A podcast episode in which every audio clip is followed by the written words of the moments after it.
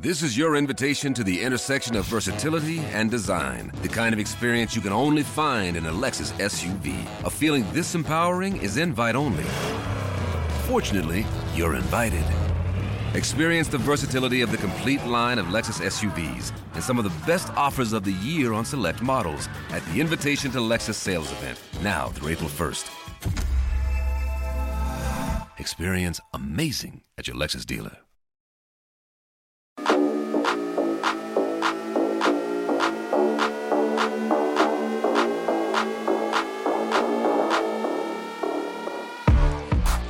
Hello and welcome to the Ramon Foster Show, brought to you by the Get Go Cafe and Market. He's Ramon in Hendersonville, Tennessee. I'm Dejan Kovacevic, and where where am I? Yinzertown. I'm in Yinzertown, downtown Pittsburgh, downtown Pittsburgh, Moan. Downtown. Uh, I told you about it. So, uh, I, whenever I assigned to uh, come here for uh, a free agency, I had this lady in Knoxville, man, sweet older lady. She gave me a uh, a, a lesson in Pittsburgh vernacular. And the one word, me and my wife were both there, and she's just giving us a rundown of how you say certain words. Uh, you know, down here y'all say y'all, up there we say yins, and the most, Mm-hmm. the one I remember the most was uh, downtown. I was like, you say it which way? Yeah, And it's, you it's, said it it's even, exactly like but it's that. even lazier than that. The, the, Pittsburghese is a is a lazy dialect. It's Is it? It's like that. It's down. Where did that come from? Do we know? Yes. Um, the origins of Pittsburghese are rooted in our heavy, heavy, um, what do you call it? I- immigration from Eastern Okay. Europe, going back 100, 150 years when there was work at the mills, back when we had mills, which we don't anymore, by the way.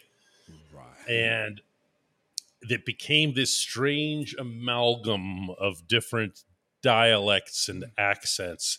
And it's the reason that we sound so different than even people like in Cleveland, Buffalo, and Chicago. That I 90 corridor, they have their own accent up there.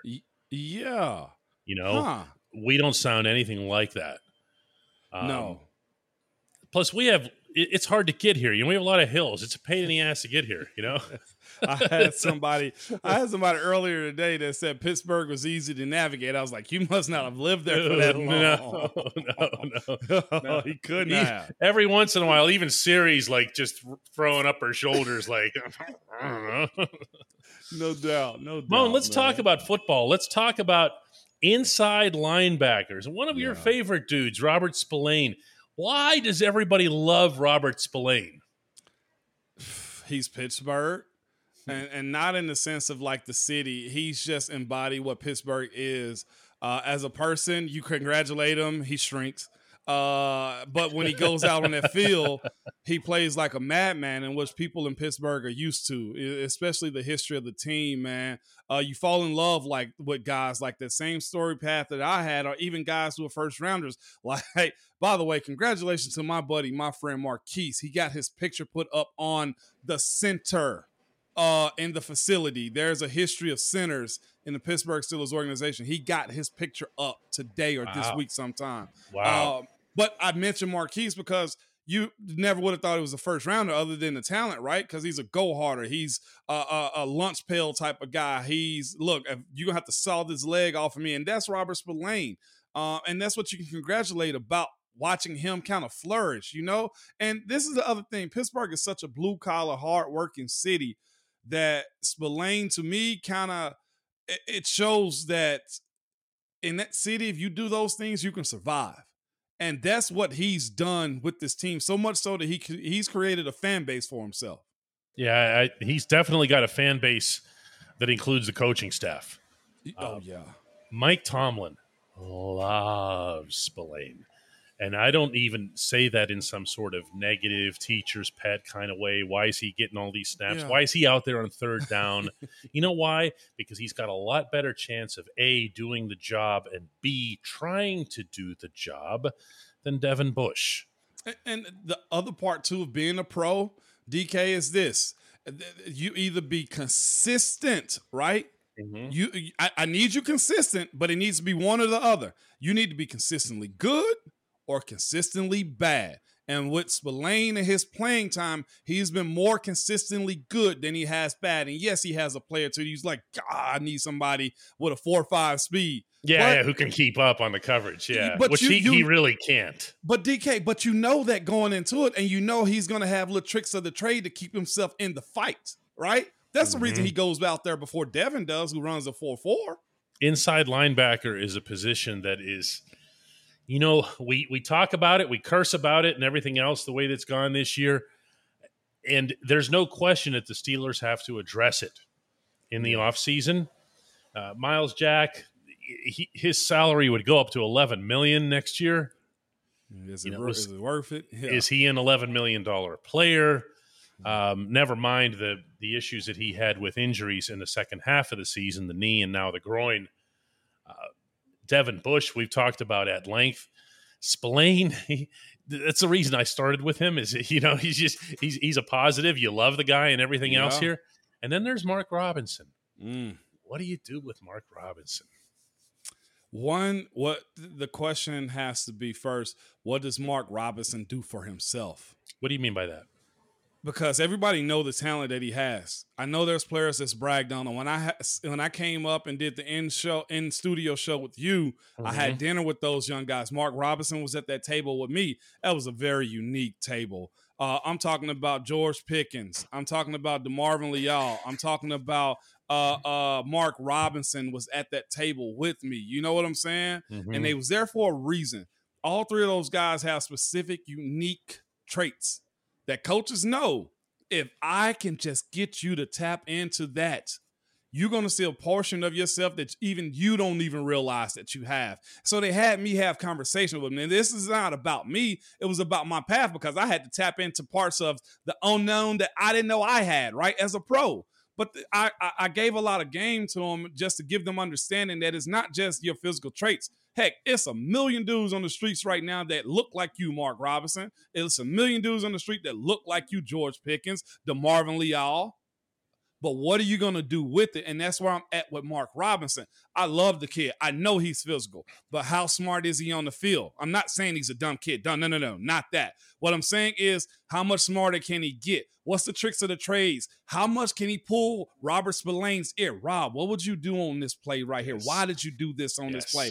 Uh, when he gets on the field, he doesn't need to start at zero. That's why I've been preaching my boys all this offseason. We get ready for baseball. Hey, when we get on that diamond, we're not starting at zero. I don't need you looking the opposite way when the ball comes and you're swinging out of your shoes. No, Mark Robinson's got to start at a five in the spring. And by the time camp gets around, he needs to be about a seven and then an eight. And then you say, I trust him enough because I know he's grown better as a pro. That's why I say Mark Robinson got to uh, he got to help himself first. Well, the it, the usage of both Robinson and Leal in Baltimore was for me through the roof. Tomlin, and here's what I mean when I say that. He acknowledged that these were not going to be the two guys who were going to give them the best schematic chance of containing Baltimore, right? Right? because they're rookies, they're young. Like you said, it's not a matter of being smart or dumb or whatever else. It's just, you know, you got to know what you're doing. There's some Yeah. experience involved.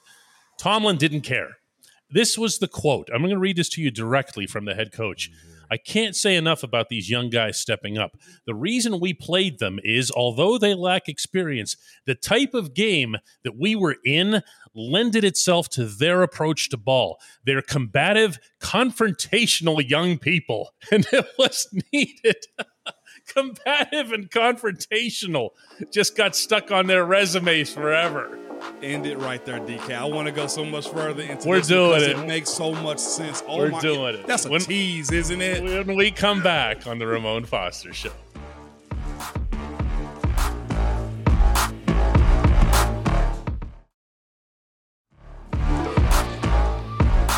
Welcome back to the Ramon Foster Show. So, carrying on the combative, confrontational young people concept, I'm standing uh, with Mark Robinson in the locker room in Baltimore, and TJ Watt's literally right next to him. Talk about having a bit of a role model for yourself. yeah. And TJ kind of hears what I'm saying, and TJ looks up at me and he goes like this, motions over to Robinson, goes, face in the fan. Now, now Moan, Moan, tell people what face in the fan means because I didn't have to ask. you know, I know we're in a in a fragile environment as we we saw some stuff happen on Monday Night Football, but that's the game. It's how you sell out for yourself. Facing the fan means whatever's in front of you must hit the ground. That's exactly what that means. Like, yeah, I know that's a big back. I know that guy's fast. I know that's an offensive lineman. Go hit him.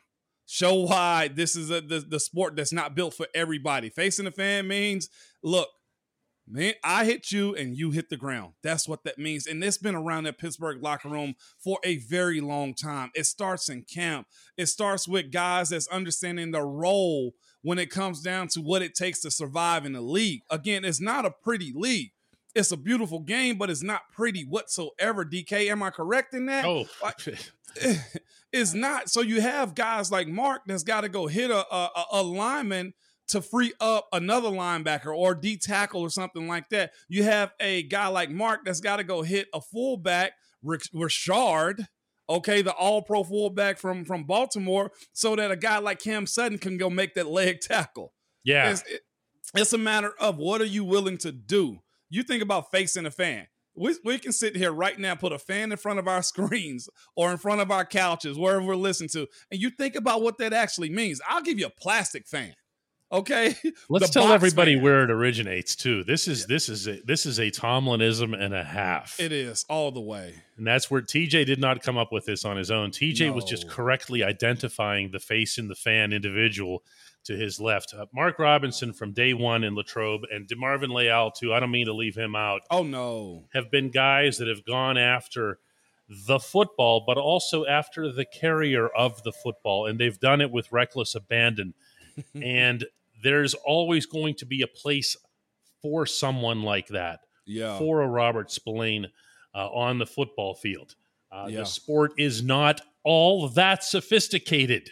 It's not. know, and, and and that's one of the things that I've long appreciated about Tomlin is that although he'll get into schematics and everything else here, you can see that his blood pumps when it comes to yeah, but they went after it, they got after it, they were physical, they were mm-hmm. tough, uh, and at the same time, conversely, like you'll remember from uh, the last game against Baltimore, what was his comments about his defensive guys?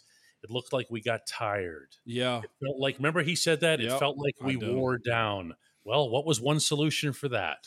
Put yeah. guys in there who are totally fresh and have their faces in the fan. And and willing participants too. That's one thing he always mm-hmm. said. He made a mockery of my university. Okay. He, he used to just say, We don't want prisoners, we want volunteers because you got to be willing to do those types of things. And it is not just, you know, those young guys. It's, it's just a, people always say you got to look at what Mike T does and how he approaches the game. Like he's speaking about these young guys that this team currently needed. DeMarvin, heck, George Pickens, okay, Kenny Pickett, young guys, surgeons that we're really not talking a whole lot about. DeMarvin Leal. Well, that's saying to them, you young guys, you've been on the ride long enough show us why you belong now. And those young guys kind of rose to the occasion. But in the sense of like reckless abandonment, though, DK, there's a portion of it also that lends itself to saying it's not just um, the young guys, but it's vets that have to find that too.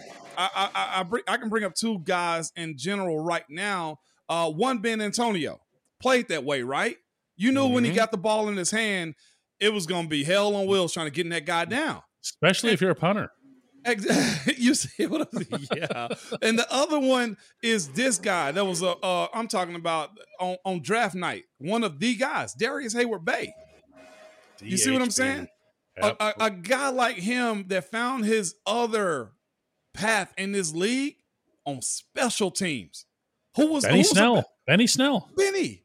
I throw Benny into this category in a heartbeat. I think it's made Benny a better running back. Yeah. Think about the stretch of games that Benny had when he had to come in for for Najee that, that that afforded him those opportunities because of what he did on special teams too. Roosevelt Nix was another one of those dudes. You got. Oh no no no! Rosie's in his own category. I'm sorry. I'm sorry. day one. I'm sorry, Rosie. Just you set him off to the side when we're having this conversation. That's true. I got to tell him we gave missile. him a shout you got to do that. That is that, that's a human missile. No doubt. Uh, but with, with with Mark though and Demarvin and uh, George and and a whole plethora of these young guys, like this is a you look back at Colbert now and you kind of say this was a this was a rich little group you got here, man. If they continue to move forward, um, and yeah, I'm, I'm I, I love the fact see that, you felt their character when you had that dinner with them, and and, and it's amazing how things like that can happen. Because one thing that you can say about this class,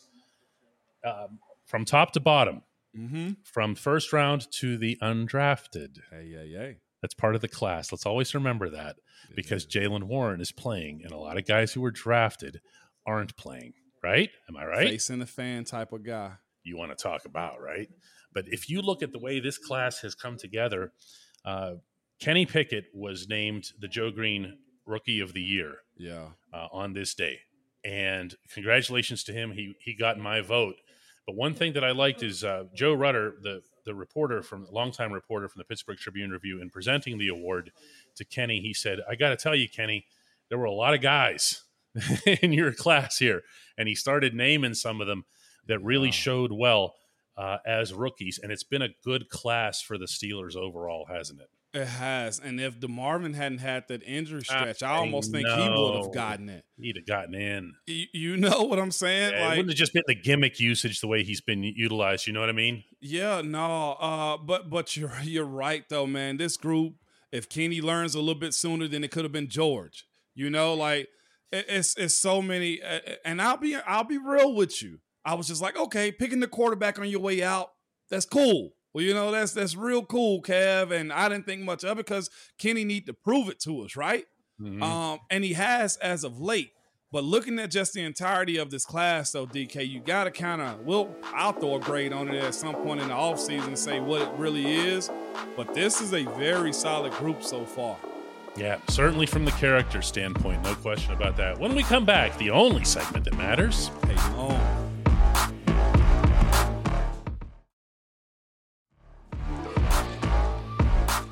back to the Ramon Foster Show and the only segment that matters. It's brought to you by the Get Go Cafe and Market, where quality is at the core of every menu item. Three expert chefs fine tune every detail so that every sub, burger, salad, wrap, drink, and app is crafted for craveability. Moan.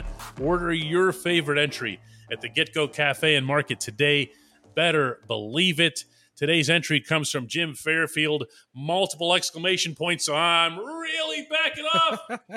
hey, Moan! I was raised a Steelers fan. My dad was a fan who passed away one year before the first Super Bowl win. My boys grew up watching Bradshaw, Franco, Joe Greene, and the rest. And then along came Ben. And his rookie year, a good friend who was a Browns fan asked me what I thought of my team's new QB. And I said there's something special about him, a certain it factor that raised above a 100 other guys who could throw a football.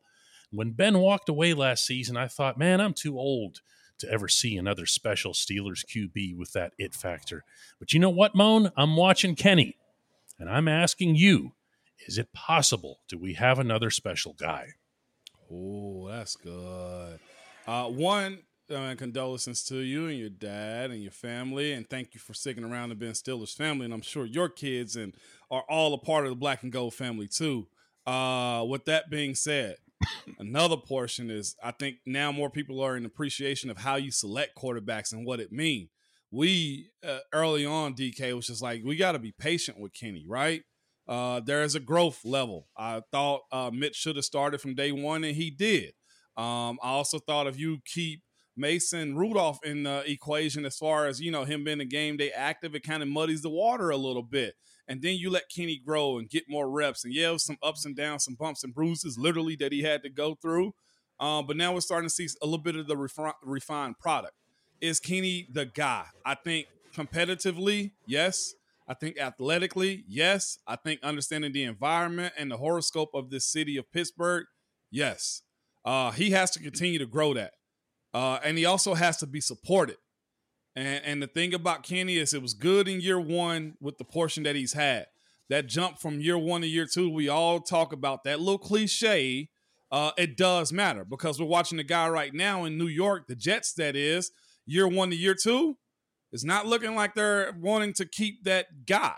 That means a lot. When we spoke about um, when we spoke about uh DeMarvin Leal and, and Mark Robinson and George Pickens. Same conversation should be had to them. Jaylen Warren, same year one to year two, this group, but specifically Kenny, that leadership aspect. And I've had conversations with, with people about Kenny, and every single one of them to a man has kind of said this. Man, it seemed like his teammates trust him a little bit more. Yeah, that's it. that's really it. I mean, it, it, to me, it doesn't get a whole lot more complex than that. You know, no. I, am tired of hearing about his arm strength and everything. The ball's getting there and it's getting exactly where it's supposed to be when it's supposed to be there, he, his accuracy's been on point uh, since the beginning, actually. Yeah. Uh, yeah. Where what's been fun, and I'm going to use that word here, Moan, fun for me as a mm-hmm. reporter covering him on a regular basis, is to watch the gradual steps play out in front of you, yeah. kind of like a how to manual. Do you remember after the three picks in Miami that he goes to Philadelphia? And I mean, that was going to be tough no matter what. Okay. Right. And there was the one interception that wasn't remotely his fault. But do you remember the number of times he threw the ball away? Do you remember uh, the New yeah, Orleans? Yeah, he was tossing it. It was, and he was throwing it out to the guy who booed Santa Claus. Like it was up in the 20th row. Okay. In the New Orleans game, threw the ball away repeatedly. Yeah. Okay. Yeah. And at the time, you're thinking, I'm sure as a fan or you're watching on TV or whatever, you want to hit the fast forward button. Can we just get to the good part? This is boring, man. He's throwing the ball in the crowd. Yeah. But guess what? what? Ever since then, yeah. since that Philadelphia game, he's thrown one, one post by yeah. interception. It was that gruesome pass against the Raiders uh, last week. Yeah. yeah. Okay. One. Yeah. And uh, that's that has to happen in the NFL. Does. You have to get past that phase. There are no quarterbacks who have gone through being an NFL quarterback without having hit that phase. So, so to your point, I was doing some research over here, trying to figure out what's what and how we're going to judge Kenny. There's one guy in particular that kind of sticks out above the rest as far as draft classes as of recent, and how I, I hope Kenny's trajectory goes too, and that's Trevor Lawrence. I'm oh, not comparing the two, one. but I, you know, I watch him closely, and they got a real big game this weekend too against the Titans for the division for the yes. first time since our year 2017. I mean, they should be favored if we're being they, real here. Yes, they are. Yeah, they are. But, I love Josh Dobbs, but yeah, hundred percent. I'm with you. Uh, with with that being said, uh, Trevor Lawrence didn't really have a, dra- a rookie year, did he not? We can kind of agree that look, yeah, he had a year of reps, but it wasn't real with the coach that he had and how they went about business in Jacksonville. That was nasty. Nah, they blew up their own running game, and there were injuries involved, and they were the Jaguars. Yes, and and right now, the last six games, Trevor has been on a tear. And I feel like that's what we've seen Kenny's trajectory too. If we're comparing, yes, it's Trevor's year two, but Kenny's true number one season. The latter part of these seasons, both of these guys have taken steps to lead their teams to wins. I've witnessed Trevor Lawrence is here in Nashville. I've seen Kenny's on TV numerous times this year and just watching that growth, throwing away the ball. If I'm not mistaken, Trevor Lawrence has 24 touchdowns, eight interceptions. I know Kenny's uh, his ratio is a lot worse than that because early on he couldn't understand how to take care of the ball. But this year, we're comparing balance and how both have grown. The latter part of the season should push both of those guys into a higher role next year in the expectation of how they're supposed to play everything is first half, second half when it comes to Kenny. Uh, overall, his numbers are six touchdowns and nine interceptions. Yeah. But post bye, it's four touchdowns and one interception. Now, of course, the touchdowns are too low. We all can agree yeah. that the Steelers haven't been great in the red zone. Matt Canada hasn't been great in the red zone, and Kenny hasn't been great in the red zone. Mm-hmm. However, you've started to see more and more of that. They're knocking on the door, they're getting down there, and then they're starting to poke their heads in. And mm-hmm. more than anything, to Jim's point, Moan, they've done it on the last drive. That's yeah. your it factor. This can't be overstated or over dramatized in football. It's the it, it last drive. It, it, can't, DK. And uh, if I was to compare him to somebody else, Mac Jones, second year guy, he, he's just been fair, right? uh, I can see Kenny, yes, being that guy moving forward, man. And of course, you said something that meant a lot too is the Matt Canada aspect of play calling when it comes down to it. I don't think it's an issue with arm power. I don't think it's an issue with accuracy. It's an issue of trust, which Kenny had to earn that. And it's an issue of reps, and he's getting both of those right now. Yeah, and better designed routes and everything else. We're not going to turn this into a Matt Canada thing. He saw Be me. good, don't be bad, DK. Let's do it again tomorrow, Mo. yeah, absolutely.